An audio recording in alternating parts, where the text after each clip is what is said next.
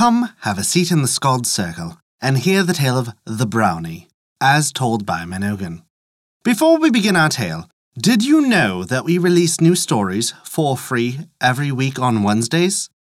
Be certain to subscribe to us on Apple Podcasts, Google Play Music, Spotify, Podbean, or whatever your favorite podcast app is. That way, you'll never miss out when we release free bonus stories other days of the week. Never forget, visit theskaldscircle.com to stay up to date with all of our current happenings. And to also visit our story archive, sorted by origin and region. Now then, this begins the tale of the Brownie. The Scottish Brownie formed a class of being distinct in habit and disposition from the freakish and mischievous elves. He was meagre, shaggy, and wild in his appearance. Thus, Cleland, in his satire against the Highlanders, compared them to fauns or brownies, if you will, or satyrs come from Atlas Hill. In the daytime, he lurked in remote recesses of the old houses, which he delighted to haunt, and in the night he employed himself in discharging any laborious task which he thought might be acceptable to the family to whose service he had devoted himself. The brownie does not drudge from hope of recompense. On the contrary, so delicate is his attachment that the offer of reward, but particularly food, infallibly occasions his disappearance forever.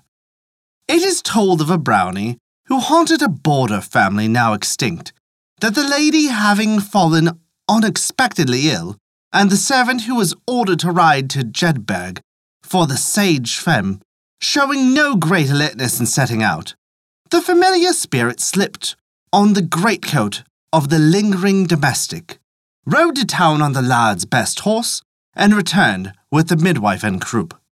During the short space of his absence, the Tweed, which they must necessarily ford, rose to a dangerous height. Brownie, who transported his charge with all the rapidity of the ghost lover of Lenore, was not to be stopped by the obstacle. He plunged in with the terrified old lady and landed her in safety where her services were wanted. Having put the horse into the stable, where it was afterwards found in a woeful plight, he proceeded to the room of the servant, whose duty he had discharged, and finding him just in the act of drawing on his boots, he administered him a most merciless drubbing with his own horsewhip. Such an important service excited the gratitude of the lad, who, understanding that the brownie had been heard to express a wish to have a green coat, ordered a vestment of the colour to be made and left in his haunts. Brownie took away the green coat, but was never seen more. We may suppose that, tired of his domestic drudgery, he went into his new livery to join the fairies. The last brownie known in Ettrick Forest resided in Bodsbeck, a wild and solitary spot near the head of Moffat Water, where he exercised his functions undisturbed till the scrupulous devotion of an old lady induced her to hire him away, as it was termed, by placing in his haunt a porringer of milk and a piece of money. After receiving this hint to depart, he was heard the whole night to howl and cry, Farewell, Sir Bonnie Bodsbeck, which he was compelled to abandon forever. And that is the tale of the brownie. Thank you for listening to our story. If you enjoyed it, please take a look at our Patreon page to learn how you can earn great rewards while also supporting us.